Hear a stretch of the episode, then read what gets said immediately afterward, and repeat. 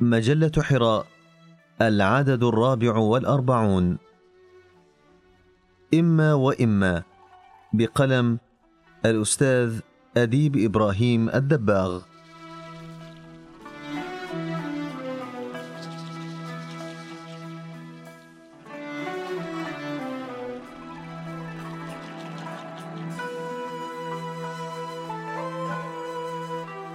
إما أن يسحقنا الزمن ويفتت وجودنا ويلاشي كياننا ويسلخنا عن هويتنا وإما أن ننتبه ونأخذ حذرنا ونحشد قوانا ونجند أفكارنا ونبعث قدراتنا ونستحضر إراداتنا ونحفز هممنا ونبذل جهدنا لإنقاذ أنفسنا من سطوة أثقاله الفكرية وجفافاته الروحية وغياب إيمانه وهشاشة عقيدته ولا دينية علومه ومعارفه.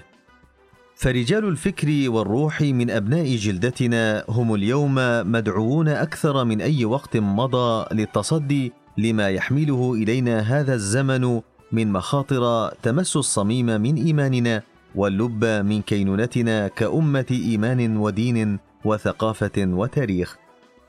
وعلى الرغم من محاولات الطمس والإقصاء والتشويه الذي يعانون منه غير أنهم قادرون بما يملكون من ثراء روحي وإيماني أن يسطعوا في كل سماء ويتوهجوا في كل فضاء.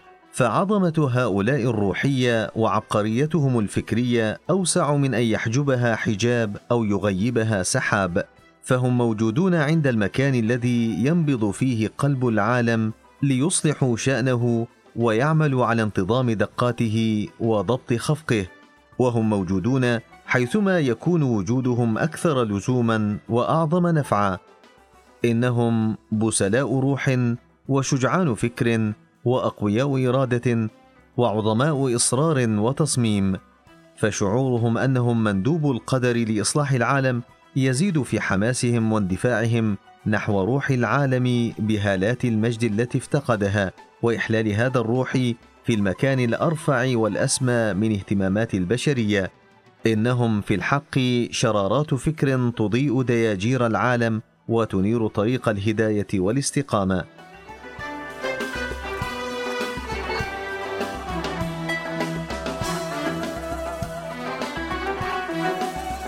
فهذا العالم الإنساني بات بعد هذه القرون المثخنة بالتحولات المادية الكبرى متعبا شديد التعب محبطا شديد الإحباط. إنه يبحث عن رجل روح عظيم يتولى زمامه ويقود خطاه ويبدد السحاب القاتم والمخيم فوق الروح الجمعي ليحجب صفاءه ويغطي على تألقه وتوهجه. فمن خلال عدة كتب ومقالات وخطب ومحاضرات استطاع هؤلاء الأفذاذ أن يستنبتوا في الأذهان فكرا جديدا يريدون أن يتحول إلى حقائق يعيشها الناس كشأن من شؤون حياتهم الدنيوية الأخرى. وهذا الفكر الروحي مرشح اليوم للهيمنة على ساحة الثقافة المحلية ومساحات من الثقافة العالمية.